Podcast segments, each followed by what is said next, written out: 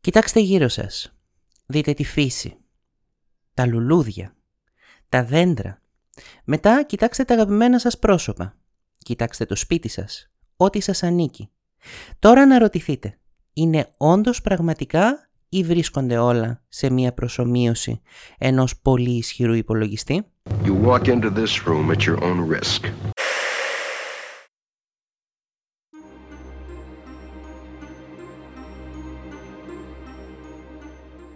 Είμαι ο Βασχάλης Αυγερίδης και έρχομαι από τη σκοτεινή πλευρά.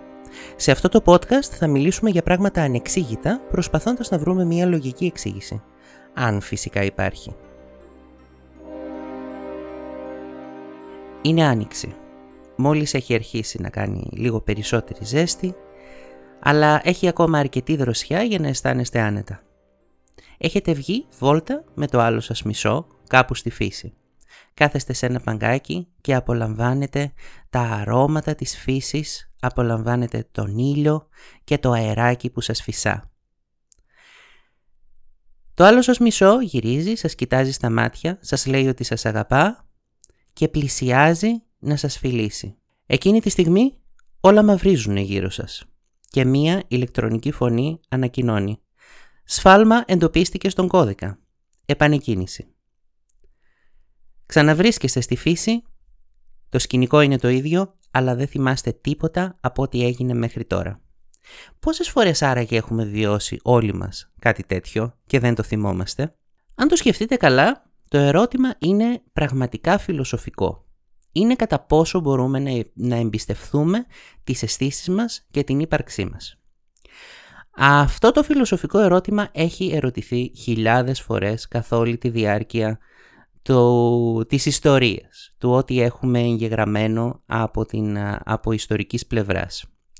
Έχει καταγραφεί σε θρησκείες, όπως τον Ινδουισμό, όπου υπάρχει μία εξήγηση σχετικά με τον κόσμο ότι στην ουσία είναι το όνειρο ενός Θεού. Δεν θυμάμαι ακριβώς το όνομα του Θεού, αλλά αυτός ο Θεός κοιμάται για μεγάλα χρονικά διαστήματα και πότε πότε αλλάζει πλευρό. Όποτε αλλάζει πλευρό, το όνειρό του αλλάζει και ο κόσμος γύρω μας αλλάζει και αυτός, καταστρέφεται και είναι ένας κύκλος πολλών χιλιάδων ετών, ίσως και εκατομμυρίων ετών. Υπάρχει στο βουδισμό. Ο βουδισμός ο οποίος υποστηρίζει ότι οι αισθήσεις μας στην ουσία είναι απατηλές και ότι δεν μπορούμε πραγματικά να αντιληφθούμε τον κόσμο. Στο ότι όλοι είμαστε σκλάβοι μια, ενός κύκλου μετεμψυχώσεων και ότι ε, δεν μπορούμε να ξεφύγουμε από αυτό τον κύκλο μέσα στον οποίο υποφέρουμε συνεχώς και για πάντα. Και η αποστολή τέλος πάντων της ύπαρξής μας, δεν θα πω ζωής μας γιατί υπάρχουν πολλές ζωές, είναι να φύγουμε από αυτό τον κύκλο. Υπάρχει ακόμα και στους αρχαίους φιλόσοφους. Για παράδειγμα, Πλάτωνας. Όλοι νομίζω έχουμε ακούσει την αλληγορία του σπηλαίου ή το μύθο του σπηλαίου. Δεν ξέρω ποιος είναι ο σωστός όρος. Βρίσκομαστε λοιπόν, ε, προσωμιαζόμαστε τέλος πάντων με άτομα τα οποία είναι δεμένα σε μία σπηλιά και όλη μας η αντίληψη σχετικά με τον κόσμο είναι στην ουσία σκιές οι οποίες πέφτουν στον τοίχο απέναντί μας. Αυτό είναι αυτό που αντιλαμβανόμαστε τον κόσμο, αλλά στην ουσία όλα αυτά δεν είναι παρά μόνο ο αντικατοπτρισμός της πραγματικότητας πάνω σε μία σπηλιά. Κάποιος λοιπόν, στο συγκεκριμένο μύθο, απελευθερώνεται, τα δεσμά τους πάνε, βγαίνει έξω και βλέπει τον πραγματικό κόσμο. Γυρίζει πίσω στο σπήλαιο για να αφηγηθεί το τι είδε και κανείς δεν τον πιστεύει. Και αυτή είναι η μοίρα του φιλοσόφου. Τι κάνει ο Πλάτωνας στην ουσία σε αυτό το μύθο; Το βασικό είναι ότι αμφισβητεί τις αισθήσεις μας. Λέει ότι δεν μπορούμε να, να εμπιστευτούμε τίποτα από ό,τι βλέπουμε, από ό,τι ακούμε, από ό,τι αγγίζουμε, από ό,τι αισθανόμαστε. Το πρόβλημα όμως είναι ότι αυτά είναι όλα όσα έχουμε για να αντιληφθούμε τον κόσμο γύρω μας. Πώς μπορούμε να λύσουμε αυτό το μεγάλο μας πρόβλημα; Η απάντηση είναι τα μαθηματικά. Τα μαθηματικά βρίσκονται πέρα από τις αισθήσεις μας, υπάρχουν στην ουσία σε ένα άλλο επίπεδο σκέψης, μόνα τους, χωρίς να επηρεάζονται ουσιαστικά από την πραγματικότητα. Μήπως αυτή είναι η λύση; Συνεχίζουμε με τους φιλοσόφους μας πηγαίνοντας στον Ντεκάρ, το οποίος αμφισβήτησε ακόμα και την ύπαρξή του, όχι απλά τις αισθήσεις του. Είναι πολύ γνωστό αυτό που έχει πει «Cogito ergo sum, σκέφτομαι, άρα υπάρχω». Δεν το είπε τυχαία αυτό. Δεν το είπε επειδή μια μέρα ξύπνησε και είπε «Α, τι ωραία, είμαι φιλόσοφος, τι ωραία που σκέφτομαι, ας το κάνω αυτό τον κεντρικό πυρήνα της ύπαρξής μου». Προσπαθούσε να βρει ένα τρόπο ο άνθρωπος να πείσει στην ουσία τον εαυτό του ότι όντως υπάρχει. Και πόσο πραγματικά μπορεί να, μπορεί να είμαστε σίγουροι ότι υπάρχουμε. Ας σκεφτούμε μία πολύ καλή ερώτηση. Ας το βγάλουμε από μας, γιατί ε, είναι δύσκολο να φανταστούμε ένα κόσμο στον οποίο δεν υπάρχουμε.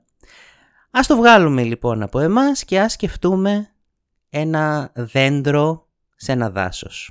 Η ερώτηση, η οποία φυσικά δεν είναι δική μου, είναι φιλοσοφικό ερώτημα, είναι αν αυτό το δέντρο πέσει και δεν υπάρχει κανείς γύρω να το ακούσει να πέφτει, αυτό κάνει ήχο καθώς πέφτει; Μία πάρα πολύ καλή ερώτηση. Η άμεση απάντηση είναι μα φυσικά και κάνει ήχο.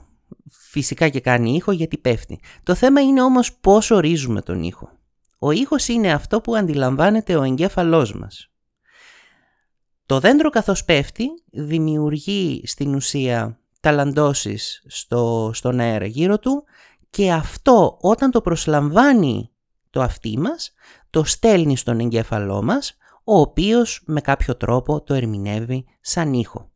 Αν δεν υπάρχει κανένας εγκέφαλος να το ακούσει αυτό, να προσλάβει αυτές τις ταλαντώσεις, τότε ουσιαστικά μπορούμε να ισχυριστούμε ότι το δέντρο καθώς πέφτει δεν παράγει ήχο παράγει ταλαντώσεις που ποτέ δεν θα ερμηνευτούν σαν ήχο. Και πού θέλω να καταλήξω με όλα αυτά τα πράγματα; Ελπίζω να είστε ακόμα εδώ γιατί τώρα φτάνουμε στο ζουμί. Αν πάρουμε αυτού του είδους τα παραδείγματα και τα γενικεύσουμε, κατά πόσο μπορούμε να είμαστε σίγουροι ότι ό,τι υπάρχει γύρω μας πραγματικά υπάρχει και δεν είναι ε, παράγωγο των αισθήσεών μας; Δεύτερον, πώς μπορούμε να είμαστε σίγουροι ότι εμείς οι ίδιοι υπάρχουμε; Μία από τις πιο μοντέρνες μετεξελίξεις αυτής της ιδέας έχει προταθεί από τον Νίκ Μπορστρομ, Μπόστρομ βασικά. Αυτός είναι Σουηδός, αλλά είναι καθηγητής φιλοσοφίας στην Οξφόρδη ή κάτι τέτοιο. Ψάξτε τον, ενδιαφέρον, πολύ ενδιαφέρον. Αυτός λοιπόν έχει προτείνει το εξής. Λέει ότι οι πολιτισμοί γύρω μας, άμα πάρουμε παράδειγμα από το δικό μας πολιτισμό, έχουν την, τάξη, την τάση να φτιάχνουν προσωμιώσεις. Προσωμείωση είναι ε, στην ουσία ένα πρόγραμμα του υπολογιστή που προσωμιώνει ακριβώς μία κατάσταση. Ο πολιτισμός μας λοιπόν έχει την τάση να φτιάχνει προσωμιώσεις. Άρα, αν σκεφτούμε ότι η τεχνολογία εξελίσσεται με γρήγορο ρυθμό, σε κάποια φάση ο πολιτισμός μας θα είναι σε κατάσταση να μπορεί να προσωμιώσει το σύμπαν. Υπάρχουν τρεις περιπτώσεις. Είτε ο πολιτισμός αυτός δεν φτάνει ποτέ στο σημείο να μπορεί να προσωμιώσει το σύμπαν, γιατί καταστρέφεται ή γιατί δεν είναι δυνατό να συμβεί κάτι τέτοιο ή κάτι τέτοιο. Δεύτερη περίπτωση είναι να μπορεί να προσωμιώσει το σύμπαν, αλλά να μην το κάνει, γιατί δεν θέλει, γιατί, είναι, γιατί δεν είναι ηθικό. Η τρίτη περίπτωση είναι ότι βασικά μάλλον είμαστε σε προσωμείωση. Πώς το δικαιολογεί αυτό; Αν κάποιος κάνει μία προσωμείωση, τότε αυτή η προσωμείωση μπορεί να φτάσει σε σημείο να μπορεί να κάνει και αυτή προσωμιώσεις. Άρα λοιπόν ο αριθμός των ανθρώπων που βρίσκονται σε προσωμείωση είναι πολύ μεγαλύτερος από τον αριθμό των ατόμων που βρίσκονται στην πραγματικότητα. Στην ουσία φανταστείτε το σαν μπάμπουσκες και κάθε μπάμπουσκα είναι μία προσωμείωση η οποία κάνει τη δική της προσωμείωση που είναι αυτή που είναι μέσα τι πιθανότητα υπάρχει να είστε η μεγαλύτερη μπάμπουσκα από όλες τις μπάμπουσκες; Είναι μικρή. Είναι πολύ μικρή άμα το σκεφτούμε σε, σε τόσο μεγάλο βαθμό. Τώρα πάμε να δούμε τα πιθανά είδη προσωμιώσεων στα οποία μπορεί να βρισκόμαστε. Καταρχάς μπορεί να βρισκόμαστε σε μία προσομοίωση του στυλ του Matrix. Ε, νομίζω έχουμε δει την ταινία ή τέλος πάντων αν δεν έχουμε δει την ταινία είναι τόσο γύρω μας που ξέρουμε το concept. Ε, οι άνθρωποι στην ουσία βρίσκονται σε μία προσομοίωση ε, μέσα στην οποία ε, ζουν ενώ ο πραγματικός κόσμος έχει καταληφθεί από μία τεχνητή νοημοσύνη η οποία εκμεταλλεύεται τους ανθρώπους και τους χρησιμοποιεί σαν τρόπο να παράγει ενέργεια. Ε, τρελό, αλλά η θεωρία αυτή του, του Bostrom έχει στην ουσία διατυπωθεί το 2003, το οποίο είναι πάρα πολύ κοντά στο όταν βγήκε αυτή η ταινία. Ίσως λοιπόν μία μικρή σκέψη να προέρχεται από αυτή την ταινία. Ποιος ξέρει. Πάμε λοιπόν σε αυτό το σενάριο. Σε αυτό το σενάριο την έχουμε πατήσει γιατί ο κόσμος μας είναι στην ουσία κατεστραμμένος και μπορούμε να ζούμε μόνο στο, στην, σε αυτή την ε, τεχνητή πραγματικότητα, σε αυτή την προσομοίωση που βρίσκεται γύρω μας. Εγώ πιστεύω προσωπικά ότι, οκ, δεν μπορεί να γίνει έτσι, με αυτόν τον τρόπο, αλλά πιστεύω ότι γενικά οδεύουμε σε ένα κόσμο που στην ουσία τα πάντα θα γίνονται σε ένα εικονικό περιβάλλον, σε, σε μία προσομοίωση. Δείτε ας πούμε την ιδέα του Ζούκερμπεργκ για το πώς θα είναι ο κόσμος μας σε λίγα χρόνια και προφανώς αυτός ο ίδιος θέλει να προσφέρει όλο αυτό το πράγμα.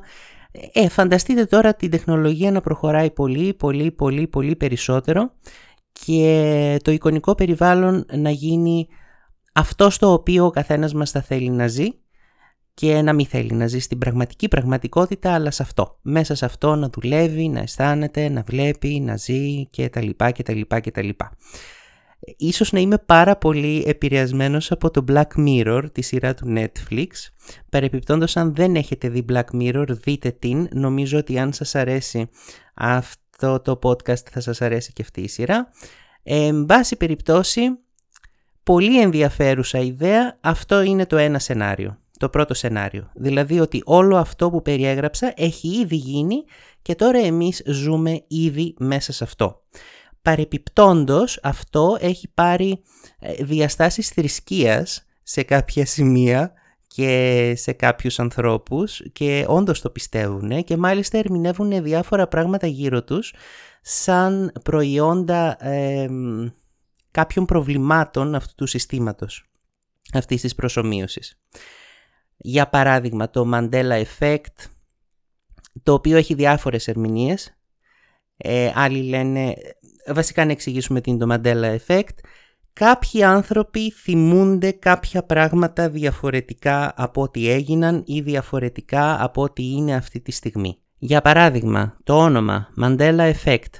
Ο Μαντέλα ήταν, τώρα έχει πεθάνει, κάποιος αρχηγός μιας χώρας στην Αφρική ο οποίος σε κάποια φάση φυλακίστηκε. Κάποιοι λοιπόν θυμότανε ότι ο συγκεκριμένος άνθρωπος πέθανε στη φυλακή, ενώ στην πραγματικότητα ζούσε, έζησε, αποφυλακίστηκε, έμεινε πολλά χρόνια στη φυλακή, αποφυλακίστηκε, έγινε πρόεδρος της χώρας, ε, πολύ σημαντική προσωπικότητα, νομίζω ότι πήρε και Νόμπελ Ειρήνης, αλλά δεν είμαι σίγουρος. Ε, αυτό λοιπόν είναι το Mandela Effect. Αυτοί οι άνθρωποι που θυμούνται κάτι διαφορετικό από ό,τι έγινε. Υπάρχουν και άλλα παραδείγματα, δεν θα τα αναφέρω τώρα γιατί δεν είναι αυτό το θέμα μας, ίσως σε κάποιο άλλο επεισόδιο. Κάποιοι, υπάρχουν πολλές ερμηνείες γι' αυτό, δεν θα πω την λογική, ε, τη λογική εξήγηση του φαινομένου, θα πω τις, ε, τις λίγο πιο περίεργες εξηγήσεις. Κάποιοι λένε ότι υπάρχουν παράλληλα σύμπαντα και κάποιοι άνθρωποι μπορούν να ταξιδεύουν από το ένα σύμπαν στο άλλο χωρίς να το καταλαβαίνουν και υπάρχουν πολύ μικρές διαφορές ανάμεσα σε αυτά τα σύμπαντα, οπότε αυτοί που θυμούνται ότι ο Μαντέλα πέθανε στη φυλακή ζούσε σε ένα άλλο παράλληλο σύμπαν και μεταπίδησε στο δικό μας παράλληλο σύμπαν με κάποιο τρόπο αλλά έχει κρατήσει αυτή την ανάμνηση από τότε μαζί με άλλα πράγματα και υπάρχουν άνθρωποι που κάθονται και σκέφτονται και συγκρίνουν όλα τα πράγματα τα οποία είναι διαφορετικά στη δική μας πραγματικότητα και τα θυμούνται αυτοί διαφορετικά και λένε «Α, εμείς ήμασταν στο ίδιο σύμπαν και εμείς ήμασταν σε διαφορετικό σύμπαν και το δικό μας το σύμπαν έμοιαζε λίγο». Τέλος πάντων, τρελά πράγματα. Αλλά ναι, αυτό είναι μία εξήγηση. Δεύτερη εξήγηση είναι ότι είναι glitches στο Matrix. Glitches σε αυτή την προσωμείωση. Ε, ναι, δεν ξέρω. Αν ισχύει αυτό, ε, υπάρχουν και άλλα glitches. Κατά καιρούς εμφανίζονται βιντεάκια στο ίντερνετ με κάποια περίεργα πράγματα που συμβαίνουν, κάποια σημεία που η βαρύτητα δεν ισχύει, ξέρω εγώ. Τα περισσότερα από αυτά είναι, κατά τη γνώμη μου, ε, προφανώς φτιαγμένα, ειδικά εφέ και τα λοιπά, αλλά τέλος πάντων υπάρχουν οι άνθρωποι που λένε ότι είναι glitches. Κάποιες συμπτώσεις που γίνονται επίσης είναι glitches, το βασικό όμως glitch είναι, ε, βασικά όσοι δεν ξέρετε τι είναι το glitch, είναι όταν κάτι συμβαίνει στον υπολογιστή, σε, σε ένα παιχνίδι ξέρω εγώ όταν παίζετε και ξαφνικά ένας άνθρωπος ε, εμφανίζεται ανάποδα ή κάποιος εμφανίζεται μέσα σε ένα τοίχο. Αυτό είναι ένα πρόβλημα τέλος πάντων του υπολογιστή, που δεν, του προγράμματος, του παιχνιδιού που δεν είναι πολύ σοβαρό ούτως ώστε να τερματιστεί το πρόγραμμα αλλά προκαλεί κάτι που δεν θα έπρεπε να προκαλέσει. Το βασικό βασικό glitch που αναφέρεται είναι το, ε, το déjà vu αυτό που ξέρουμε, το ότι σε κάποιες φάσεις αισθανόμαστε ότι κάτι το έχουμε ξαναζήσει. Σύμφωνα με αυτή τη θεωρία το έχουμε όντως ξαναζήσει, απλά εκείνη τη στιγμή που το ζούσαμε έγινε ένα glitch και επανήλθαμε αρχικά έχοντας κρατήσει όμως κάποια στοιχεία του προηγουμένου οπότε αισθανόμαστε ότι το ξαναζούμε. Τώρα η δική μου ερώτηση είναι εφόσον το έχουμε ξαναζήσει έγινε το glitch και όλα διαγράφηκαν. Πόσο βλαμμένο πρέπει να είναι το πρόγραμμα για να μην διαγράψει τα πάντα από ότι, ε, από ότι θα ξαναζήσεις. Τέλος πάντων, είναι μία θεωρία. Ας το υποθέσουμε και αυτό. Σε αυτές τις θεωρίες τύπου Matrix όμως υπάρχουμε όντως, σαν φυσικά πρόσωπα. Απλά βρισκόμαστε, ξέρω εγώ, σε, κάποιες, σε κάποιους θαλάμους ή τέλος πάντων κάπως έτσι. Υπάρχουμε όμως. Είμαστε πραγματικά υλικά πρόσωπα που απλά βρίσκονται σε μία προσωμείωση. Ή τέλος πάντων ε, ήμασταν κάποτε ζωντανοί και έχουμε αποθηκευτεί σε έναν υπολογιστή και τώρα ζούμε την προσωμείωση. Ή κάτι τέτοιο. Πάμε τώρα στην πιο εξωτική, πιο ενδιαφέρουσα θεωρία και στην ουσία αυτή που μπορεί και να συμβαίνει. Αυτό με το Matrix δεν ξέρω αν είμαι σίγουρος ότι μπορώ να το δεχτώ σαν πραγματικότητα, αλλά αυτή την εξήγηση που θα πω τώρα, αυτή την ιδέα που θα πω τώρα, ίσως να συμβαίνει κάτι τέτοιο, τέλος πάντων δεν μπορούμε να αποδείξουμε ότι δεν συμβαίνει. Τι είναι αυτό; Κάποιος προηγμένος πολιτισμός έφτιαξε ένα πρόγραμμα το οποίο μας προσωμιώνει. Δεν υπήρξαμε ποτέ παρά μόνο σε αυτήν την προσωμείωση. Πάρα πολύ ενδιαφέρον, δεν μπορούμε να αποδείξουμε ότι δεν ισχύει, όπως και δεν μπορούμε να αποδείξουμε ότι στο δωμάτιο μαζί μας δεν υπάρχει ένας αόρατος ε, ροζ ελέφαντας, ο οποίος ε, δεν μπορούμε να τον μυρίσουμε και δεν μπορούμε να τον ανοιχνεύσουμε με κανένα τρόπο. Δεν μπορώ να το αποδείξω αυτό, με κανένα τρόπο, όπως και δεν μπορώ να αποδείξω ότι δεν ζούμε σε μία προσωμείωση. Ας δούμε το σενάριο που θα μπορούσε να οδηγήσει σε κάτι τέτοιο. Ο δικός μας πολιτισμός ή κάποιος άλλος πολιτισμός που δεν έχει σχέση με το δικό μας έχει φτάσει σε ένα σημείο που μπορεί να φτιάξει έναν υπολογιστή ο οποίος να προσωμιάσει το σύμπαν ή τέλος πάντων κάτι που μοιάζει με το σύμπαν αυτού του πολιτισμού και αυτό το σύμπαν είναι το δικό μας σύμπαν. Σε αυτό το σύμπαν υπάρχουμε εμείς. Αυτή η προσωμείωση θα μπορούσε να έχει αρχίσει από το Big Bang. Στην ουσία το Big Bang, αυτή η αρχή του σύμπαντος, να είναι το, η έναρξη του προγράμματος της προσωμείωσης. Και σιγά σιγά από την εξέλιξη αυτού του προγράμματος να έχουμε προκύψει εμείς. Επίσης, θα μπορούσαμε να, η προσωμείωση θα μπορούσε να έχει αρχίσει με εμάς όπως ακριβώς είμαστε και όλες οι αναμνήσεις από το παρελθόν μας και όλα τα πράγματα που έχουμε ζήσει και ό,τι πιστεύουμε ότι είμαστε να είναι στοιχεία της προσωμείωσης και να είμαστε προγραμματισμένοι να πιστεύουμε όλα αυτά τα πράγματα. Επαναλαμβάνω, δεν μπορούμε να αποδείξουμε ότι κάτι τέτοιο δεν ισχύει γιατί δεν έχουμε δεδομένα. Είναι μία ερώτηση η οποία δεν μπορεί να αποδειχθεί. Όπως επίσης δεν μπορεί να αποδειχθεί και ότι ο κόσμος δημιουργήθηκε χτες. Σκεφτείτε το.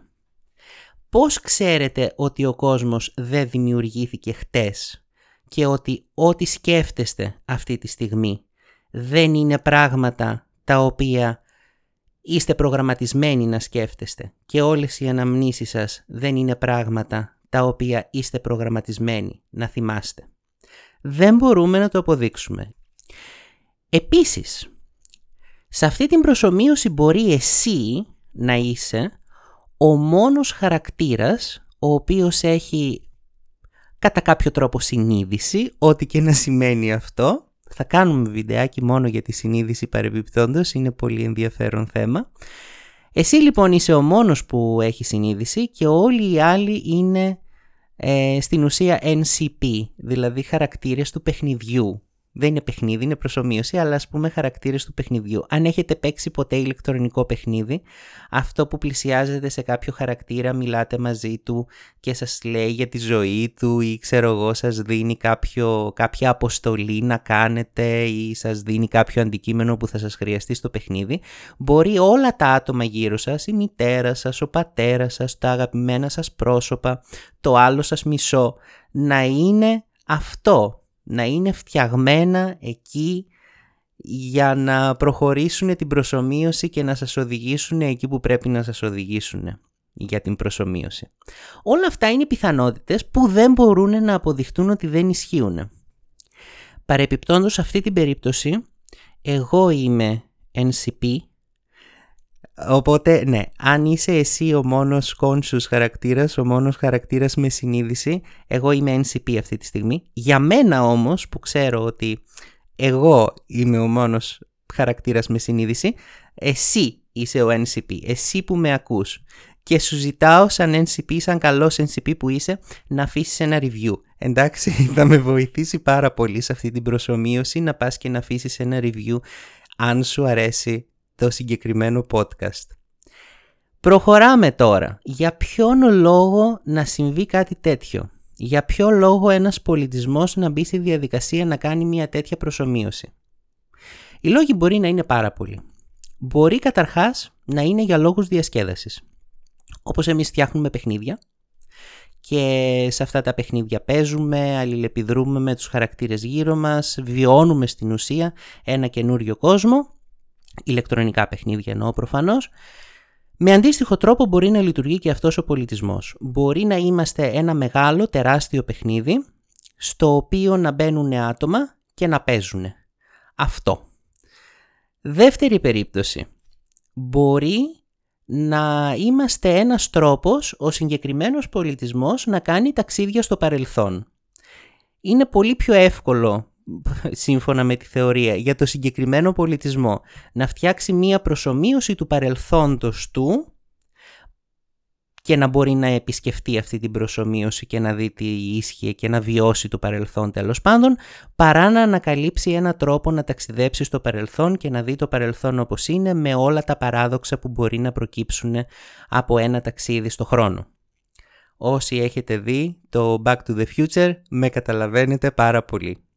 Φανταστείτε πόσο τέλειο θα ήταν να μπορούσαμε να έχουμε μηχανήματα τα οποία να χρησιμοποιούσαμε για να βλέπουμε το παρελθόν. Ας πούμε να μπαίναμε σε αυτά και να επισκεφτόμασταν το 1700 ή το 1800 και να ήταν όλο μία προσωμείωση τέλειο. Εγώ θέλω πάρα πολύ ένα τέτοιο μηχάνημα, ειλικρινά, μία τέτοια μηχανή, ειλικρινά. Δεν θέλω να ταξιδέψω στο παρελθόν.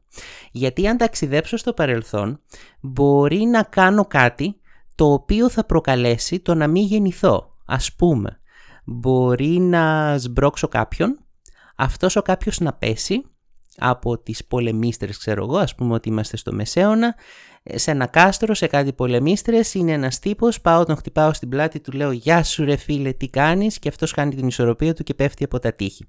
Τι γίνεται αν ο συγκεκριμένος άνθρωπος ήταν ο παππούς μου; Άστα να πάνε στο διάολο. Οπότε, οπότε ναι, αυτό με την προσωμείωση ακούγεται πάρα πολύ ωραίο. Επίσης, φανταστείτε τι τέλεια που θα ήταν όπως σε κάθε παιχνίδι να ανακαλύπταμε τα cheat codes αν έχετε παίξει, αν έχετε παίξει παιχνίδια στον υπολογιστή. Θυμάστε που υπήρχε ένα κουμπάκι που το πατούσατε και έβγαινε μία μπάρα στην οποία μπορούσατε να γράψετε ένα κωδικό, κάτι, ξέρω εγώ, infinite lives ή ναι δεν ξέρω και ξαφνικά να έχετε άπειρες ζωές, άπειρα χρήματα ή να μπορείτε να φτιάξετε τον κόσμο όπως θέλετε μέσω αυτού του πράγματος. Πόσο τέλειο θα ήταν να υπάρχει αυτό το πράγμα. Ας ψάξουμε όλοι να βρούμε αυτό το κουμπί που ανοίγει την μπάρα για τα cheat codes. Σας παρακαλώ τώρα αυτή τη στιγμή κοιτάξτε γύρω σας και προσπαθήστε να βρείτε τρόπο. Άμα το κάνουμε πολλοί άνθρωποι μπορεί να το ανακαλύψουμε πώς γίνεται. Αν το ανακαλύψετε στείλτε μου μήνυμα. Ναι, σας παρακαλώ πάρα πολύ, με ενδιαφέρει πάρα πολύ. Δεύτερον, μπορεί όλο αυτή, όλη αυτή η προσωμείωση να γίνεται για επιστημονικούς λόγους. Πόσο τέλειο θα ήταν να μπορούσαμε να, να ερμηνεύσουμε στην ουσία τους, τον τρόπο με τον οποίο λειτουργεί η φυσική ή η εξέλιξη ή όλα αυτά τα πράγματα βλέποντάς το σε πραγματικό χρόνο σε ελεγχόμενο περιβάλλον σε μία προσωμείωση. Τώρα θα μου πεις τι λες. Και εγώ θα σας πω ότι αυτό γίνεται. Υπάρχουν προγράμματα, φυσικά οι υπολογιστές μας δεν είναι αρκετά δυνατοί για να μπορούν να υποστηρίξουν πρόγραμμα που να δούμε πραγματικά πώς λειτουργεί η εξέλιξη, να τη δούμε μπροστά στα μάτια μας ή κάτι τέτοιο. Αλλά υπάρχουν προγράμματα που πλασματικά παίρνουν κάποιες μορφές, κάποια πράγματα, τα βάζουν να ανταγωνίζονται μεταξύ τους, επιλέγουν τα καλύτερα, τα ζευγαρώνουν εντός εισαγωγικών, δηλαδή παίρνουν στοιχεία από το ένα και από το άλλο και φτιάχνουν ένα νέο μοντέλο που να έχει κάποια στοιχεία του ενός και κάποια στοιχεία του άλλου, τα βάζουν και αυτά να ανταγωνιστούν, παίρνουν τα καλύτερα, τα ξανα, ξαναδημιουργούν κάτι νέο από τα χαρακτηριστικά τους και τα λοιπά και τα λοιπά και τα λοιπά, μέχρι που τελικά φτάνουμε σε ένα, σε ένα μποτάκι, σε ένα πραγματάκι, το οποίο μπορεί να κάνει πολύ καλύτερα αυτό για το οποίο ανταγωνιζόντουσαν. Παρεπιπτόντος, με αυτόν τον τρόπο γίνονται και, και πολλά μποτάκια ε, τεχνητής νοημοσύνης που χρησιμοποιούμε καθημερινά. Ας πούμε, άμα έχετε μπει στο YouTube, σας βγάζει προτινόμενα βίντεο. Αυτά τα προτινόμενα βίντεο σας τα βγάζει γιατί ένα μποτάκι έχει πάρει τα δεδομένα από τα πράγματα που βλέπετε, την ηλικία σας, το τι σας ενδιαφέρει ίσως από άλλες υπηρεσίες της Google, τα έχει συνδυάσει όλα αυτά μαζί και έχει πει σε αυτόν τον συγκεκριμένο άνθρωπο μάλλον θα ενδιέφερε αυτό το βιντεάκι και σας το, βγάλει, και σας το βγάζει σαν προτινόμενο. Αν αυτή είναι η περίπτωσή σας, ελπίζω πραγματικά να σας βγάλει σαν προτινόμενο το κανάλι μου στο YouTube ε, και πάλι διαφήμιση, συγγνώμη. Το κανάλι μου στο YouTube λοιπόν μιλάμε για λογοτεχνικά βιβλία, καμία σχέση με το θέμα μας αυτό το podcast, Once Upon a Book YouTube channel. Αυτό μου θυμίζει πάρα πολύ ένα βιβλίο λέγεται The Hitchhiker's Guide, to the Galaxy, γυρίζοντας το γαλαξία με το stop, νομίζω είναι η ελληνική μετάφραση. Σε αυτό το βιβλίο, το οποίο νομίζω ότι είναι και ταινία, ε, φτιάχνουν έναν υπολογιστή, έναν υπερυπολογιστή, ο οποίος είναι προγραμματισμένος να βγάλει το νόημα της ζωής. Και η απάντηση είναι 42. Και όλοι αναρωτιούνται, μα αυτό δεν είναι... Πώς μπορείς να ερμηνεύσεις το νούμερο 42 σαν το νόημα της ζωής; Και ο υπεροϋπολογιστής λέει ότι αυτή είναι η απάντηση. Για να την ερμηνεύσετε πρέπει να βρείτε και την ερώτηση. Αλλά για να βρείτε την ερώτηση πρέπει να φτιάξετε έναν πάρα πολύ μεγάλο υπολογιστή, ο οποίος να έχει και ζωικά μέρη και όλο αυτό να υπολογίσει την ερώτηση, την απάντηση της ζωής. Είναι υπέροχο βιβλίο, δεν ξέρω αν φαίνεται από τον τρόπο που διηγούμε την ιστορία και ίσως δεν το κάνω σωστά. Ε, τέλος πάντων όμως, και έτσι φτιάχνεται ένας πλανήτης, δεν θα σας πω ποιος πλανήτης, έτσι φτιάχνεται ένας πλανήτης, ο οποίος έχει ζωή πάνω του και είναι ο υπερυπολογιστής και αυτός ο υπερυπολογιστής θα βγάλει την απάντηση που ψάχνουν. Ίσως αυτό να είμαστε. Ίσως να είμαστε ένας υπερυπολογιστής, ε, ο οποίος σε κάποια φάση θα βγάλει μία απάντηση η οποία θα είναι σημαντική για το συγκεκριμένο πολιτισμό που μας κατασκεύασε. Δεν μπορεί να αποδειχτεί ότι δεν είναι έτσι. Τι συμπεράσματα μπορούμε πραγματικά να βγάλουμε για μας αν αυτό το σενάριο όντως ισχύει; Πόσο πραγματικά απίστευτα ασήμαντοι είμαστε σε όλο αυτό το πλαίσιο. Ούτε καν υπάρχουμε πραγματικά, αλλά από την άλλη τι είναι ύπαρξη; Και δεύτερον, ακόμη και αν ζούμε στην πραγματική πραγματικότητα. Το πρόβλημα παραμένει. Είμαστε πραγματικά απίστευτα ασήμαντοι. Άμα σκεφτούμε τον όγκο του σύμπαντος και το που βρισκόμαστε και ξέρω εγώ, είμαστε πραγματικά απίστευτα ασήμαντοι ούτως ή άλλως. Πολύ ενδιαφέρον λοιπόν φιλοσοφικό παιχνίδι, αν θέλετε, πολύ ενδιαφέρον τρόπος να συζητήσουμε για αυτό το πράγμα, αλλά συζητήσουμε τώρα κάτι άλλο.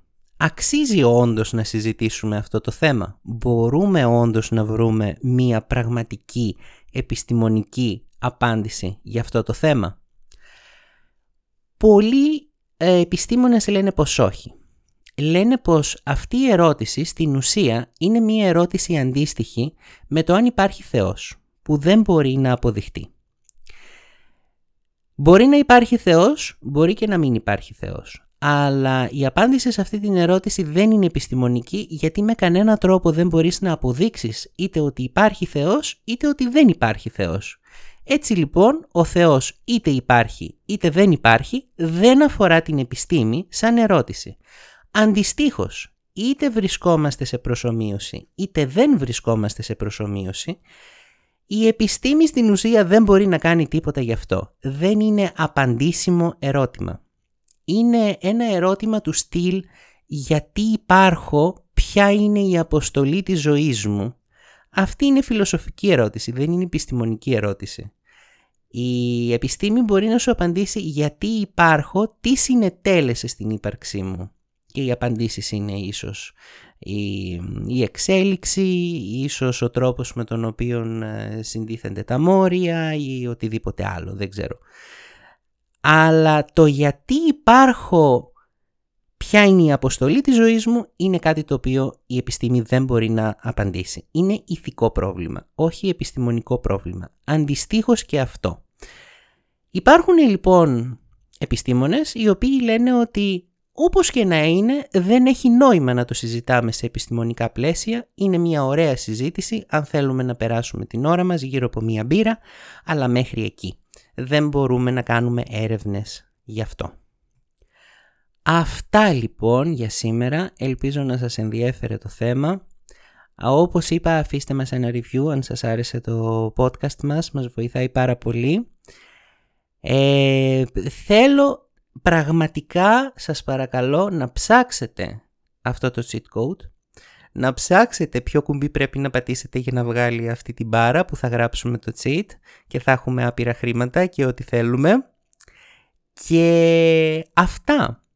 Αναρωτηθείτε. Υπάρχω, δεν υπάρχω, ίσως να είναι πράγματα τα οποία ποτέ δεν θα μπορέσουμε να απαντήσουμε, αλλά παρόλα αυτά νομίζω ότι είναι διασκεδαστικό να σκεφτόμαστε και να παίζουμε με την ιδέα του πόσο ασήμαντη είναι και μετά να πέφτουμε σε κατάθλιψη. Εν πάση περιπτώσει, σας ευχαριστώ πάρα πολύ. Θα σας δώσω κάποιο επόμενο επεισόδιο. Γεια σας.